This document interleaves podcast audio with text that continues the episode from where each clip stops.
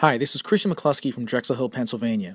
This podcast was recorded at Captain's Log, March 2nd, 2017, 5:04 p.m. Things may change by the time you hear it. Keep up with all of NPR's political coverage at npr.org, on the NPR One app, and on your local public radio station. Okay, here's the show. Hey there, it's the NPR Politics Podcast here with a roundup of the week's political news. We'll talk about Attorney General Jeff Sessions recusing himself from any investigations into Russia's election meddling, Donald Trump's speech to Congress, plus a few of your questions. I'm Scott Detrow. I cover Congress for NPR. I'm Danielle Kurtzleben, political reporter. And I'm Domenico Montanaro, political editor. How's everybody doing? Good, Scott. How are you? Yeah. I'm doing pretty well. Awesome. All right, two quick things. First, you can grab our last episode for a full recap of the president's speech to Congress Tuesday night. We'll talk a little bit more about that here today, but if you want all the details, it's just back one episode. Two, you have one more reason to check out the NPR One app now. It's now available on your Amazon Echo, Dot, and other Alexa enabled devices. Just say, Alexa, enable NPR One. Then you can tell Alexa to play our podcast. So there you go. Do either of you have Alexa? I do. No. you- Her jokes are awful. Really? Yes. What's an example of an Alexa joke? I worked at the orange juice factory, but they made but they fired me because I couldn't concentrate. Mm. Stuff like oh, that. You know, or the April showers, Mayflowers. At least she's trying. You know, like I mean, Siri doesn't even try. is she? Is she? That's true. Okay, moving on. Siri, tell me a joke. See, not even trying, Doesn't like even you try. said. Oh. All right, on to more important things. As it seems to be happening with increasing frequency, NPR Justice correspondent Carrie Johnson is here in the booth to talk to us about breaking news. Hey, Carrie. hey, good to How's see it you. going? Hey, Carrie. So late this afternoon, after a whirlwind, almost 24 hours of news, Jeff Sessions recused himself from any investigation of Russia's meddling into the 2016 election. Here he is uh, reading a statement this afternoon. I've, I've said this quote i have now decided to recuse myself from any existing or future investigations of any matter relating in any way to the campaigns for president of the united states i went on to say this announcement should not be interpreted as confirmation of the existence of any investigation or suggestive of the scope of any such, such investigation So let's rewind a tiny bit. The big news broke last night that Attorney General Sessions had spoken twice last year to Russia's ambassador to the U.S. These were conversations that happened when he was an Alabama senator, but also a key advisor to Donald Trump's presidential campaign. So, Carrie, why does this matter? Well, two big reasons. First, Donald Trump and his inner circle have come under a lot of scrutiny for possible contacts with Russia. Uh, this is at the same time the intelligence community is investigating whether Russia was trying to interfere with the U.S. presidential election. And National Security Advisor Michael Flynn had to resign this year after not telling the truth about his contacts with Russia's ambassador. It's kind of an echo to what we're seeing here with Jeff Sessions. This also matters for another really important reason because during his confirmation hearing, Jeff Sessions told the Senate Judiciary Committee he hadn't been in contact with Russian officials about the campaign. Yeah, so let's listen to that moment. The exchange was with Minnesota Senator Al Franken. If there is any evidence that anyone affiliated with the Trump campaign communicated with the Russian government in the course of this campaign, what will you do? Senator Franken, I'm not aware of um, any of those activities. I uh, have been called a surrogate at a time or two in that campaign, and I didn't have, not have communications with the Russians, um, and I'm unable to comment on it. Very well. So, Carrie, how is Sessions reconciling what he said at the hearing to what he said today and what uh, you and others reported last night? Well, importantly, first of all, Jeff Sessions promised today that he's going to send a letter to the Senate Judiciary Committee correcting or clarifying his testimony, which makes a big difference legally. Second, Sessions seems to be drawing a line between his role as a senator and a member of the Armed Services Committee and his role as one of Donald Trump's most loyal campaign surrogates, chairman of the campaign's National Security Committee. He said when Franken asked him that question, he was thinking about other things and not thinking about these two meetings. In retrospect, he should have disclosed the two meetings he had hmm. with the Russian ambassador. Now, one of those meetings we know took place in July in an event in connection with the Republican National Committee, and another in Sessions' office on September 8th. And Sessions has said, listen, I, I just didn't discuss issues of the campaign. I, I don't really remember in detail what came up, but I don't think I did anything wrong. So he was saying it was fine because he was in his role as a senator, not talking campaign, but he's not denying the meeting happened. In fact, he talked about it you know at length this afternoon when asked. Yeah, he talked about it at length, although we still don't have a lot of detail about what exactly was discussed in those two meetings. I'm sure Democrats are going to want to know more about that. But Jeff Sessions finally did uh, say that after he met with Justice Department ethics lawyers, he determined he shouldn't play any role in any investigation of a campaign he had worked on. Okay, so here's a question I have though. Like, let's say he had mentioned that these meetings with the ambassador in his confirmation hearing. Like, would this still be such a big deal then or not? I don't think it would be so scandalous or it would have gotten so intense so fast. You know, it's become a part of this whole cloud around this administration when it comes to uh, Russia and whatever Russia was trying to do last year and maybe continuing to try to do. That said, Danielle, just remember back to Sessions' confirmation hearing, Sessions was asked a lot of questions about Hillary Clinton, the Clinton Foundation. Remember, he um, was at campaign events where people were chanting, lock her up. And during his confirmation hearing, Sessions actually promised not to do do any uh, investigating of Hillary Clinton or the Clinton Foundation at all. He already recused himself from that stuff. Mm-hmm. So I feel like my my thought is that this is a meeting that Sessions says was innocuous. It was just you know they're, they're meeting in his office, not a big deal. Uh, Michael Flynn says his meeting, uh, his phone calls with the Russian ambassador, innocuous, not a big deal. There's a pattern here of whatever, it wasn't that big of a deal, but uh, they still did not admit that these conversations happened initially and created more problems for themselves by initially denying them and then only admitting that they happened after reporting came out. Yeah, Scott, it's kind of weird. You know, as somebody who takes a lot of meetings with people, gets a lot of emails, I, I think I would remember a meeting with the ambassador. Jeff Sessions did put out some information last night suggesting he had met with dozens of ambassadors mm-hmm. last year. Uh, but if I was going to get asked a question, say in a Senate confirmation hearing, I might have done some review of my schedule, and uh, you would think it would come up in the preparation for your hearing. Well, we should also note, though, that Tamara Keith confirmed uh, from a senior White House official that uh, not just Michael Flynn uh, had met with the Russian ambassador back in December, but also Jared Kushner, Trump's son in law, uh, who is now also a senior White House advisor. Uh, they met with Kislyak uh, during the transition. the White House official said that the meeting took place at Trump Tower in New York, lasted about 20 minutes you know, no date provided exactly, but December is important because the sanctions were released December 29th. I just want to understand exactly what was the wrongdoing here. Am I right that, you know, someone from a political campaign, it's okay for them to talk to an ambassador, right? In fact, that's that's what Jeff Sessions said today. Ambassadors are supposed to be doing, and often trying to. They're they're going around like mini reporters, trying to figure out what's happening, piecing information together through a bunch of sources. Mm-hmm. Yeah, but politically, right? I mean, right, so course. there's there's two sides to this. Do you take a meeting with an ambassador because hey, I'm the I'm on the Armed Services Committee? Sure, that's possible, but there's also the situation in which, as Sessions said, ambassadors are always trying to find out information. And one of the big pieces of information that ambassadors and uh, officials from all over the world wanted to try to find out was who is Donald Trump? What is he like? How can we find out that information?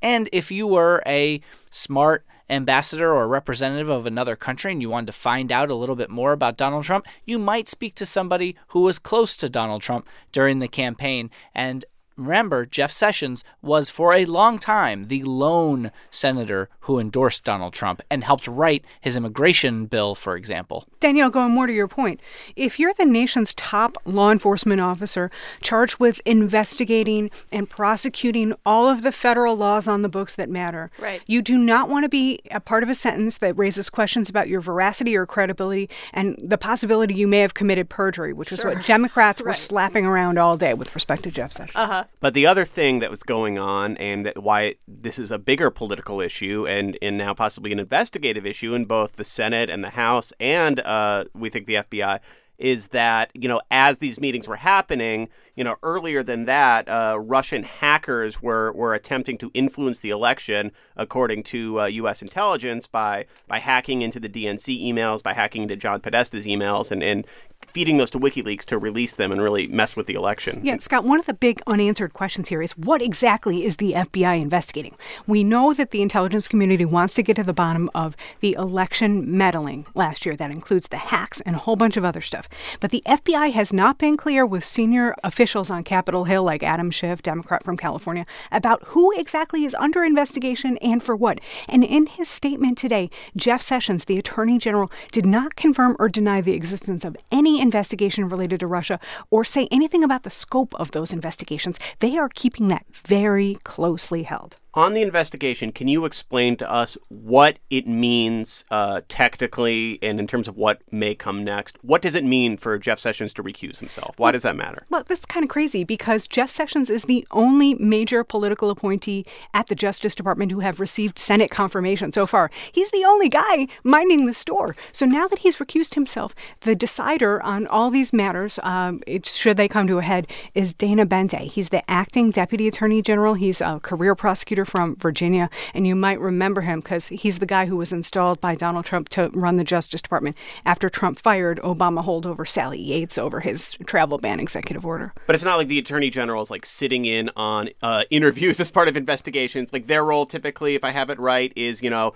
we did all this research. This is what we found. Do we go forward with this or not? Yeah, in very sensitive cases, the highest levels of the Justice Department only get involved toward the end of the case after lots of investigation has been done and recommendations about bringing charges or not bringing charges have been made. In those cases, the deputy AG and the AG are the deciders. But the top guy could certainly kill an investigation, right? That would be enormously controversial, a violation of Justice Department norms, and possibly a violation of law. So, what you just said is among the most serious things I've heard, and you're kind of giving me a. That's why my we're blood not. pressure's going up. That's why we're not live. uh, does anybody else have anything? I feel Can like I add one more thing? Yeah. Uh, you know, Jeff Sessions has taken a step here. He has recused himself, but Democrats are not happy with this decision. They are still demanding uh, a special prosecutor be appointed, which is a step that is taken from time to time when the White House itself may be implicated in, in investigations. Though I do think it's politically notable because we talk so much about how Democrats don't really have that much power in D.C. You know, they're in, they're in the minority in the House, they're in the minority in the Senate. This is twice now within the last month where Democrats beat a drum for something, call for something over and over. First, Mike Flynn uh, stepping down or being fired. Now that Jeff Sessions must recuse himself, and both times those things have happened. The the administration has decided to to make that decision. So I think that's worth pointing out. Yeah, it's important. And moreover, uh, it wasn't just Democrats, it was uh, some senior Republicans on Capitol Hill. And there was a big protest outside the Justice Department today with uh, dem- mostly Democrats uh, standing outside DOJ hollering, lock him up, lock him up. That kind of stuff matters. Right. So, well, my question on all this then is, you know, there are definitely Democrats not just asking for recusal, but for all out resignation. So now that Jeff Sessions has recused himself, I mean, w- what does that mean for that Democratic opposition? Could that at all, you know, kind of quiet down that opposition, or will, or will that they just remain very firmly opposed to him? Well, they had been calling for recusals for a while, and then it wasn't until after this latest development about the meetings with Russia and his testimony that that as soon as some high-profile Republicans came on board with the Democrats on recusal, Right. Democrats kind of moved the goal line in terms of what they were calling for and said, "Well, now we think that he should resign." Plus, but, but will th- so will that go away now, or is, do we have any indication that they? I think we do have some indication because just because he recused himself, it was only one of the things that Democrats were calling for. You know, Chuck Schumer in a press conference earlier today, the Senate Minority Leader laid out three things that he's asking for, none of which were recusal. He said that he wants a Department of Justice independent prosecutor, and he he said if if DOJ won't do that, then they would want to revive the special prosecutor law in Congress, which hasn't been used since the Clinton investigation of, Mon- of the Monica Lewinsky scandal. There's also questions of what do congressional committees actually continue do they you know what does the intelligence committee that says it's going to be having this investigation will they go forward certainly a lot of open questions and a lot of things for democrats to continue beating the drum over Yeah, listen, we're only, you know, a, a couple months into this administration, right? And if you take the Mike Flynn example as something to model this on, it took multiple damaging leaks for Michael Flynn to be fired. It took a damaging leak or two for Jeff Sessions to recuse himself from these investigations, another damaging leak or two, and it could set off the same firestorm you've been talking about. All right, Carrie Johnson, we'll probably be talking to you again in the podcast sometime soon. Thanks for coming in. Thank you. Bye. Bye, Carrie. Bye, Carrie. Yeah. Okay, one other quick thing uh, from today to mention quickly. We know that congressional Republicans have not repealed and replaced Obamacare as quickly as they said they would because it turns out healthcare is really politically sensitive. And as President Trump said this week, it's really complicated. Not that many people knew that, is what uh, President Trump said. A lot of Democrats said, We knew that because it took us like two years to pass a health care law when we had massive majorities in the House and Try Senate. like try like 30 years because they've Yeah. been working on it for Yeah. a very very long time. So there's an update on that today. Republicans are working on a plan. It seems to be kind of far along the process, but it's been really locked down. I was outside a Senate Republican meeting about this uh, Wednesday night, and nobody said anything at all, like anything about how the meeting went, which was pretty rare for, for Congress. It is so secret that the draft health care bill is in a room in the Capitol, locked away under guard, so only certain people could come in and see it. Is this the same room where the TPP uh, authorization was? It is a different room. It is Different actually room. this one is in the main Capitol as opposed to some like sketchy basement far far away. But uh, of course, opponents of this effort, including Rand Paul, Kentucky senator who wants to see a full repeal, not Obamacare light, as a lot of people have saying it, realize that going and standing outside this room that's locked down is a great photo op. So, beyond the photo op and the grandstanding and all of that, I mean, there are some real issues here. For example, uh, I was reading this morning Representative Chris Collins, he's a Republican from New York. He said something that I found fascinating. Collins said the panel may try to mark up the bill next week, but it hasn't been processed yet by the Congressional Budget Office, which will provide a score on its cost. So, the CBO, right? On proposed legislation provides what they call a score, saying, okay, here's how much it will cost.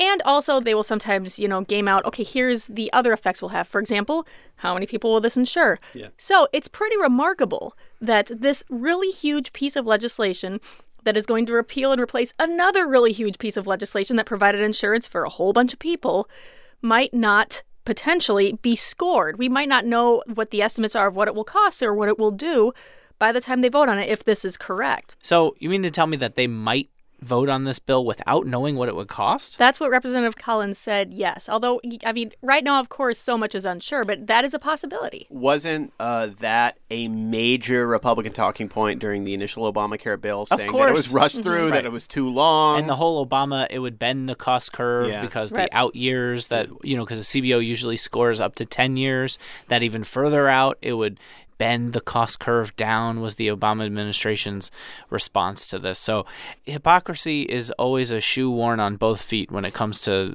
Republicans and Democrats.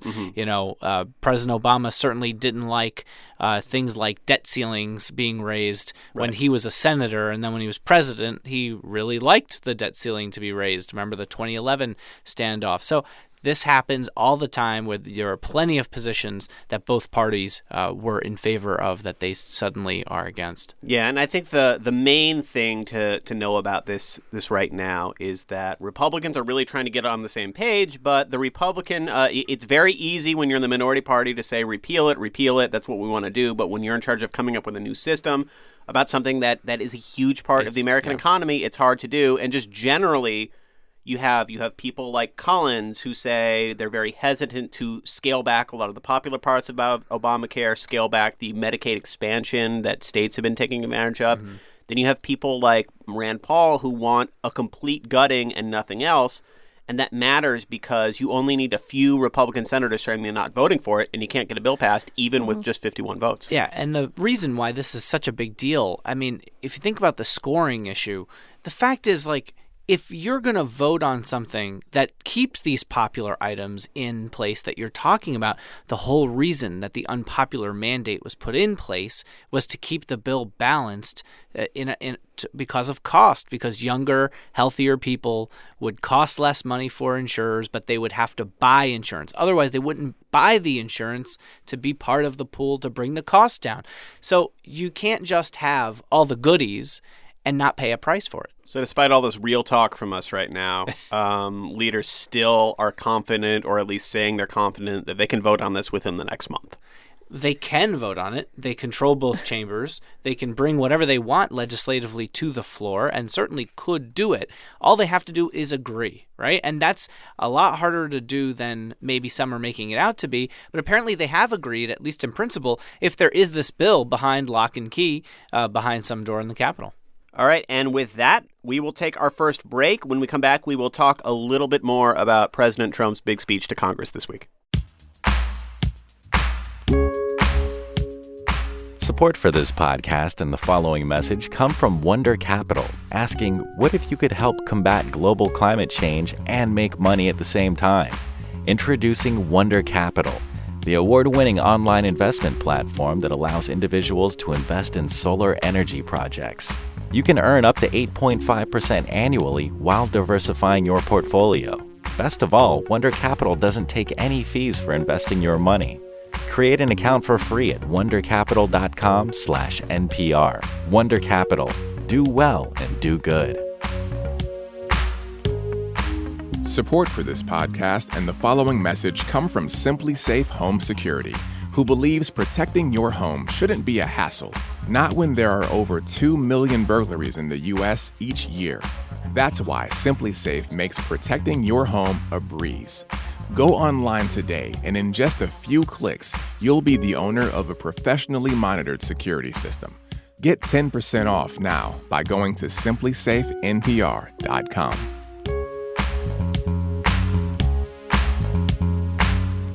And we're back. Again, a big episode behind this one, recapping the president's speech. We are here to talk about the reaction to the reaction for a couple minutes. Backlash squared. And the reaction to the reaction. And Um, reaction to reaction. So I know that Domenico, you and I disagreed a little bit about the effectiveness of the speech in general. Right. Um, Danielle, I don't know if we disagreed, but I guess we're about to find out. oh, fun. Let's do this. So I was among the people saying that I thought this was a really big moment for President Trump. I thought he gave the best speech of his political career. And I thought that was really notable. Whether or not that leads to a shift in his presidency, I don't know. And even though he clearly did not change any of his hardline policies and agenda, I thought it was very notable that he came out there and acted like a typical president of the United States in a typical setting and did what you expect the president to do when they address Congress. To me, that was a really big deal. You know, I, I followed your tweets fairly closely on this and your responses to some of the tweets. And I don't think we're that far off. Okay. I I think one line in particular tells kind of the difference in our priorities here. You said it's all relative, right? Oh yeah, That, like I think relative is important because real quick, just his convention speech, his inaugural address, very very dark, and the other big high profile moments, the presidential debates. He got his butt kicked by Hillary Clinton pretty clearly, even though he won the, the bigger, more important uh, contest between the two of them. the election. The Yeah. only poll that matters is how election. elect The today. only poll that matters, yes. Clearly, he's made the case, and clearly his supporters, you know, like a lot of these speeches, and his supporters find hope in these things, you know. But as far as relative, I think there are people who can hear low bar in something like that. You know, I, I think that the issue for him was that it was an effective speech to win over the people that he needed to win over, because there's a lot of room for error for Donald Trump to be a successful legislative president because he has what's important, which is numbers. He could basically do almost anything he wants, short of there being something really serious that happens in the country. He's going to get a lot done with the Republican Congress as far as their agenda goes. Okay, but a couple of things here. Something that really bugged me about all of this talk about, you know, the backlash and the backlash to the backlash, all of this talk about tone is that it's very easy. One thing that I wonder about when I hear you say, Scott, that, you know, it sounded presidential as the best speech of his political career. Sure, okay. Let, let's say I grant you that. Okay, then so what? That seems to me to be very short term thinking. I mean, think about just a couple weeks ago, there was that big presidential press conference where everybody walked away from it going, what just happened? And Yeah. and it is quite possible that we will have lots more what just happened moments. In which case, what does this one speech matter? See, that's because the thirty thing- because no, thirty something million people sat down and watched it, and there's So two what? things. Well, there's a No, no, because that- I think there has to be something that results from it for it to have been such a great speech. Right, which right? brings me to point number two, which is we're talking about tone. Let's talk about substance. I mean, what he didn't do was get specific. We were promised, uh, like, the point of a speech like this is to lay out your legislative agenda. He didn't do it. We didn't learn a whole lot that is new here. That's the other problem. So go ahead, Scott. What do you think is the reason why a speech that he's given that you feel is the best speech that he may have given? And I, I actually do grant you that. I think that this first month it was a contrast to the first month. Yeah, and I'm not saying put him on Mount Rushmore, Right. No, which I- uh, I so don't mean to what- beat up on you Yeah, here, no, it's fine. but but two things. I think if you really dislike Donald Trump, if you are horrified by his presidency, if you are all about resisting Donald Trump, I think it's very hard for you to comprehend that there are a lot of people in America who are willing to give him a chance, who are a little skeptical, but there's a lot of parts of his agenda that that that people can get behind. And we've seen these in some of the recent polls, even with his historically low approval ratings. There's a good chunk of the country who are the kind of swing voters that will matter in a couple years, who are saying, "Well, mm, we'll see," but they people who hate the Twitter fights, people who hate the kind of like off the rails moments and unscripted moments. I mean, I think it was comforting for a lot of people to see him stick to a script and kind of look like you expect a president to look like. I think that goes further than some people realize. Yeah, I know. I, I so I think everybody is actually correct because I think that Trump's presidency in some ways was at a danger point. Yeah, you know, he, and that's what I'm. Yeah, I think this, that's what I'm right? saying. I mean, he had this really chaotic rollout. Uh, it was very disorganized. The speech was the complete opposite of that. It was organized. It was scripted. It was the most inside the lines that you've seen Donald Trump really in quite some time. All right, and my, my last point I'm not saying tone matters more than substance, but I think such a big part of Donald Trump's being and persona and presidency and before that campaign is all about the tone. I mean, a big reason why a lot of people don't like him is his tone, his constant fight picking, uh, the the way he carries himself on Twitter. His supporters will tell us that the one thing they don't like about him Yeah. is that they wish he would be more quote presidential. And there's there's a lot of Republican office holders and voters in the country who are desperate to want to support Donald Trump and look for reasons to support him. And a speech like that goes a long way for people like that, especially after Domenico, like you said, he was really on the rocks and real I mean 30 something percent in your first month is not a good place yeah, to be. I will just make one other point because of the nerds that we tend to be. I think the thing that Danielle and I are listening for are like, okay, well, I don't want just principles on the healthcare law that you want put in place. We want specifics and leadership, things that you're going to be able to say to Congress, here's how I'd like this done. That wasn't done. And the wall, hey, were the words border adjustment tax in that speech? No. Right. This got a little uh, sports talk radio right there. What's what are sports? All right, we'll be right back with Mike and the Mad Dog talking about uh, EPA regulations. That really changes the mood of the Danielle, conversation. Danielle giving the quizzical, who is, what is that? Domenico is is Mike Francesa. God.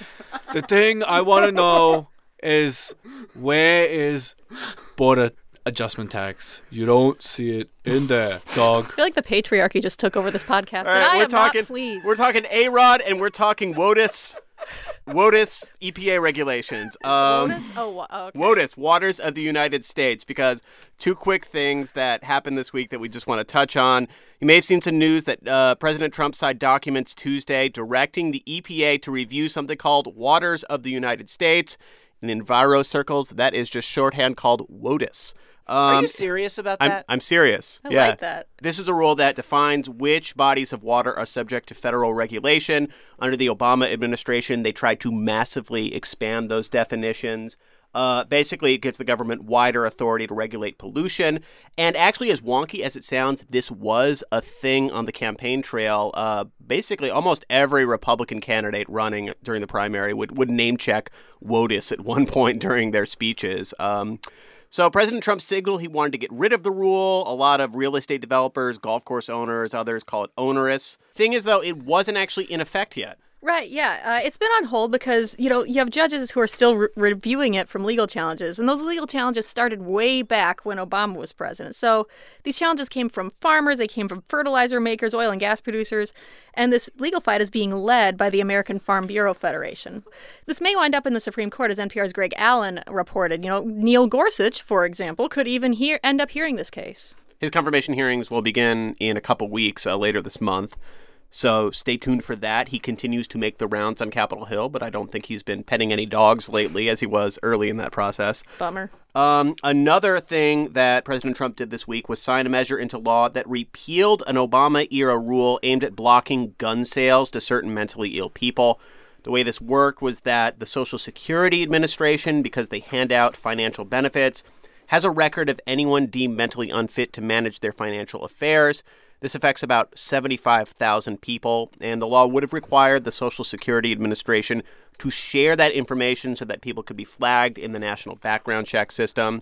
That's something that happens in a lot of states already in terms of that information processing. Right. Domenico, can you walk us through kind of where this regulation came from and, and what this means? Well, this was a law written after the Sandy Hook massacre in 2012. Republicans like Bob Goodlatte, uh, who uh, runs the House Judiciary Committee, argued that the rule, quote, paints all those who suffer from mental disorders with the same broad brush.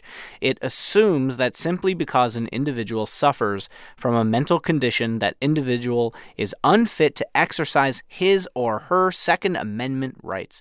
That's a kind of amazing statement to make. Mm-hmm. One thing that's really interesting is that this issue has created a couple of strange bedfellows. Uh, the NRA, a generally right leaning group, and other pro gun rights groups, and the ACLU, which is often associated with the left.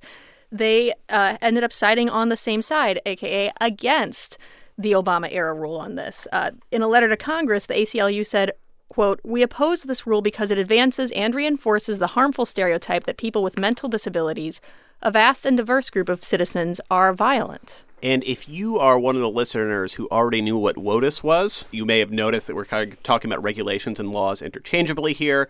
Uh, that is not a mistake. This was part of the Congressional Review Act, which was a law that was little used before, but allows Congress to basically scale back a recent regulation put in place by the administration. Uh, it's been getting a lot of use the last few weeks as uh, Republicans take advantage of the fact that they control the House, Senate, and the White House. Another thing they rolled back earlier was an Obama administration regulation that kind of did stream protections in relation to coal. Mm-hmm. Uh, that got rolled back. So, one more quick break. We will come back. We will do listener questions and can't let it go. This episode and the following message is made possible by Trunk Club. In a world with countless trends and so many different clothing options, Trunk Club, backed by Nordstrom, provides a service designed to make it simple for men and women to make sense of style and dress their best.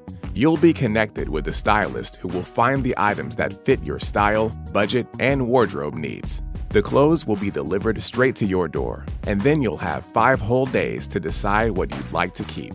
Anything you don't like, just ship back to Trunk Club for free. Get started at trunkclub.com/politics. We know you love podcasts. We also know you know people who don't.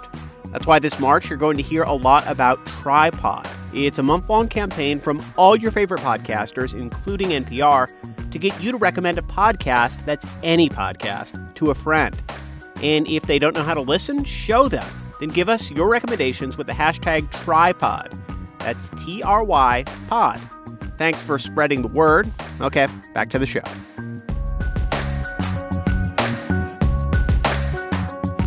We are back. Let's answer a few listener questions. And our email address for your questions and comments is nprpolitics at npr.org. This week we heard from Tiffany, who wrote us In the show recapping Trump's address to Congress, a few on your team mentioned that Trump said things that crossed traditional political lines. My question is this a bad thing? My political opinions often cross party lines, which is why I'm not a registered Republican or Democrat. And I know this is true for many people. Could this lead to some sort of compromise between Trump and Democrats on policy? Best, Tiffany. Well, I think there are three specific areas where they aren't necessarily traditional Republican talking points. Mm-hmm. He talked about wanting a trillion dollar infrastructure plan. He talks about uh, wanting to get out of trade deals that he calls were bad trade deals for America. It was very protectionist, quote, America first policy, as he puts it. And when it comes to foreign affairs, he's not exactly toeing the line when it comes to the way Republicans think about foreign policy. He's critical of things like the Iraq War and nation building, which is different for uh, most Republican administrations. That said, uh, what Trump has proven capable of doing, and what, you know, you could say this of maybe other presidents as well, but capable of moving people away from their standard ideological positions. And maybe a good example of that is there are a few recent polls out that show that Democrats suddenly like free trade a whole lot more than they used to. I yeah. mean, that's kind of bonkers if you think about that. I mean, now Democrats are the party of free trade as opposed to Republicans, and those positions have widened since the election. Likewise, there's a poll, I think I mentioned it uh, several podcasts ago, but I, that I ran across where Republicans suddenly have a more favorable view of Russia than they used to. I mean, when a really polarizing president takes office, apparently, he has, just by virtue of being of a particular party, he apparently has the capability of changing people's positions based on party. And because of that polarization, I think you should not expect Democrats to suddenly rush to pass laws with Trump. They are under a lot of pressure from their base to not cut a deal with him on anything. That being said, Democratic leaders have said all along if there's one thing they could come to the table on, it could be a big infrastructure plan. A trillion dollars in infrastructure is something Democrats always want and lost a lot of political clout early in President Obama's administration getting passed. Well, and you mentioned infrastructure, and I was just going to note, you know, infrastructure might be something where Republicans are the anchor on what Trump wants to do because they really cannot agree with Democrats on how to pay for this whatsoever. And like you heard in that speech, there really weren't a lot of specific details. In fact, no specific details from Donald Trump about how he wants to pay for it. He talked about public private partnerships, but didn't get into any details. All right, next question Peter in Kentucky. Peter writes, I'm getting ready to pay my taxes. Peter, if you wrote us about that in February, you are an overachiever in my book, if not other people's books. Way to not procrastinate. And there's a box that asks me if I want to donate $3 to the Federal Elections Commission. My question is Do presidential candidates still use this to run campaigns? If they don't, where does that money go? Thanks and keep up the good work. Peter. All right, so I called up the FEC today to ask them what happens with this money, and as it turns out, uh, the woman who I spoke to at the FEC said that it just sits in its fund. Uh, so the presidential uh, election campaign fund, as of October of 2016, had 317 million dollars in it. Whoa! So wow. So that money, until a candidate uses it, will just sit there. Now, in the 2016 election, Martin O'Malley from the Democratic Party, Jill Stein from the Green Party, they were the two candidates that used presidential matching funds. One interesting thing here, though, is that while the money does just sit there, something interesting happened in 2014, which was Congress passed and Obama signed an act that took $126 million over 10 years from the fund and gave it to the NIH for research into childhood diseases. Uh, what happened there was that they had decided to end taxpayer funding of political conventions, those big giant conventions we all went to and watched last summer. To bring in corporate funding. Right. So they cut off taxpayer funding of those conventions. Gave it to the NIH. We can all agree that ending childhood disease is a like, is a good thing. What can we find that no one would disagree with? Hey, both parties agreed on it. Yeah. Eric Cantor uh, was championing this, and Obama signed it. So that's where the money goes. AKA, aside from those payments to the NIH, it doesn't go anywhere. So donation, this isn't like on top of your taxes. No, right. I guess you could call it not so much a donation as a diversion of $3 from your tax bill to this FEC presidential fund. So, so this became a big deal in 2008 when uh, Barack Obama's campaign opted out of this because it would have set limits on how much they could spend, and they said, "Yeah, we'll just keep raising all this money online instead." Right, and it surprised McCain because Obama had said he would take matching funds or thought it was a pretty good idea, but a whole lot of people started giving money to Barack Obama, and he wound up blowing John McCain out of the water when it came to raising money because of this. Uh, you know, it should be noted that Barack Obama was not the first candidate to not accept matching funds. George W. Bush did so uh, in 1999 ahead of his run for president because he had this, as the New York Times put it, great war chest of $37 million, which by today's standards wouldn't be that huge. All right, one more question from Jamie in Seattle. Hello there, new fan of the podcast. Thanks for all the hard work. With the news of Republican representatives and lawmakers avoiding town halls because of potential backlash from constituents, I was wondering if any Democrats abstained from town halls in the heyday of the Tea Party. Best, Jamie. So, actually, there was an article about this uh, in March 2010 in the New York Times, headlined Democrats Skip Town Halls to Avoid Voter Rage. So, there's your answer, I guess. Mad Libs. Yeah. You know, Democrats skip town halls too because they felt like, you know, if it was going to be difficult for them, then they weren't necessarily always there. Plus, you know, the thing is, people who wind up protesting this stuff are the people who are angriest and wind up going to these town halls. So in 2010, it was Republicans upset.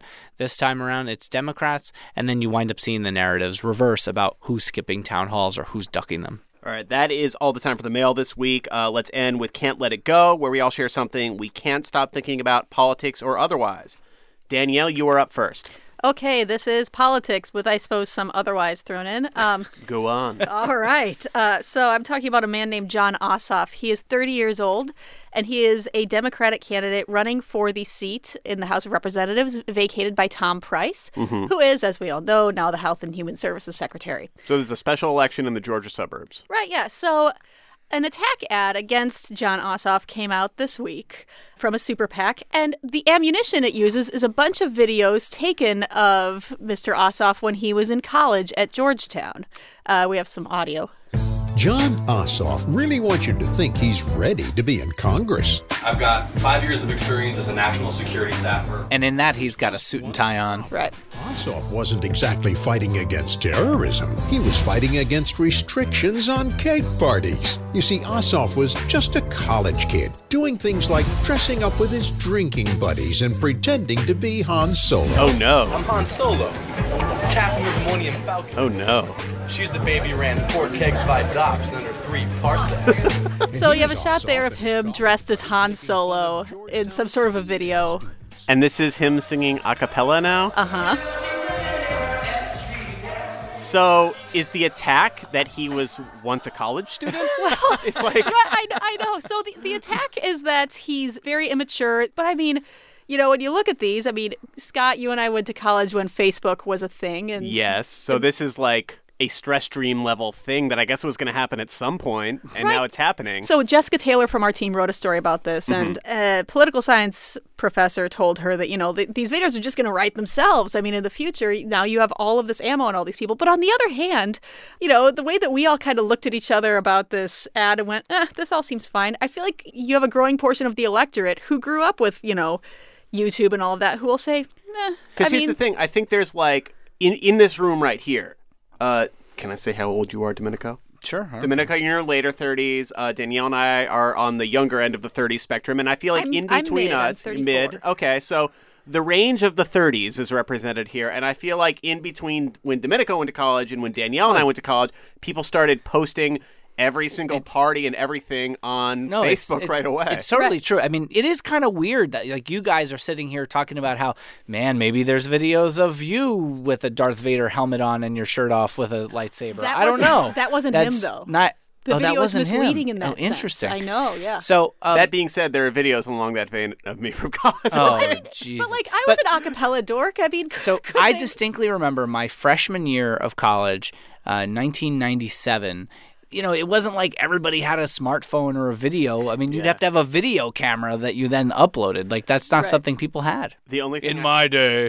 hand cranked telephones. And... I was I was a very aggressive untagger from day one of Facebook's existence, though. So that I'm with the you on that. Yeah. My point is just that Yeah. lots of voters are going to be desensitized to this sort of thing eventually, right? Right, That's my because guess. soon everyone running for office will be a millennial who has embarrassing things on But Facebook. before but Oh. before we get to that point, this is the first ad in this new millennial era of people parents telling their kids be careful what you post on social media and here's the first ad of that era. but it's not even that bad. Oh, he, he could have had a better Han Solo outfit. I mean, that was kind of or- Han Solo was a very easy Star Wars character to dress up as, and he did not meet the my super bar. PAC running that ad said they have other stuff. So wait and Oh. see. Anyway, All right, um, Domenico, what's what's yours? Staying along the lines of education, um, I, I thought something that kind of got lost in the shuffle a little bit this week because of Trump's joint address to Congress was this letter that Betsy DeVos, the new education secretary, issued about historically black colleges and universities, or HBCUs. And in it, she said, We must be willing to make the tangible, structured reforms that will allow students to reach their full potential. And she said, HBCUs started from the fact that there were too many students in America who did not have equal access to education. It goes on and says HBCUs are real pioneers when it comes to school choice. Hmm. now, that set Twitter aflame, as you could imagine, because it's not like HBCUs were created because they were like in favor of vouchers to try to get uh, people to go to school. It's because black students right, they're created were out of a lack of Correct. choice. They were shut out of universities that were white universities and not allowed into those schools and created something so that uh, Yeah. African American students could have somewhere to go. So that caused quite a ruckus. Betsy DeVos took to Twitter and tried to, you know, walk back some of what she had to say. She said HBCUs remain at the forefront of opening doors that had previously been closed to so many, which is far different. Uh, she said that your history was not born out of mere choice, but out of necessity in the face of racism and in the aftermath of the Civil War. Much more accurate. Um, Scott, what can't you let go of? So the thing I actually cannot let go of is the the end of the Oscars. Like I have tracked down every single like reported out article on what went wrong and how it went wrong and how everyone reacted like maniacally since it happened. Like that night i was up until like 2 a.m like looking for like the next update as it happened. So like i've been obsessing over that all week. Uh, i think that's about all i have to say about it at this point unless we want to like go down into a recreation of that. I Well, was Domenico, I know you've been obsessing over a photograph taken when that yeah, I was just gonna say there is one photo that I saw posted on a friend of a friend's Facebook page that I then stole for my cover photo because it's like the look I have on my face every day. It's like there was like Yeah. this range of faces. but you Yeah. know Remember the, yeah and you have the the rock. Rock. But but the rock is doing his- the people's eyebrow. He's doing his the eyes- rock like, Mm-hmm. but, Yeah. but just naturally. And there is one guy that I mean, you've got him, you've got The Rock, you've got Meryl Streep, you have Ben Affleck. Damon. Ben Affleck curiously looking in Matt Damon's direction, kind of like. But someone Where else, would you expect the two of them to look? someone else said the cast of Moonlight was actually kind of in that Uh-huh. same directional gaze as well. But there's one guy kind of fuzzed out in the upper left corner who cracks me up every time I look at it because he's like laughing with like appreciation for the chaos that this has created. Some men just like to see the world burn. I guess so. Can you say that again in a Michael Caine accent? Some no, no. Some men just no, I can't do Some Michael men Caine. just want to watch the world burn, Mister Wayne. No, That's not bad. Yeah, That's that's not good. bad. All right. Snaps for you. Thank you. Danielle. That was horrible. Do we still do snaps? No, I don't know. Whatever. Yeah, let's snaps still are good. Don't do snaps. Um, that is a wrap for this episode. We'll be watching the news. We'll be back in your feed soon, by next Monday or Tuesday at the latest.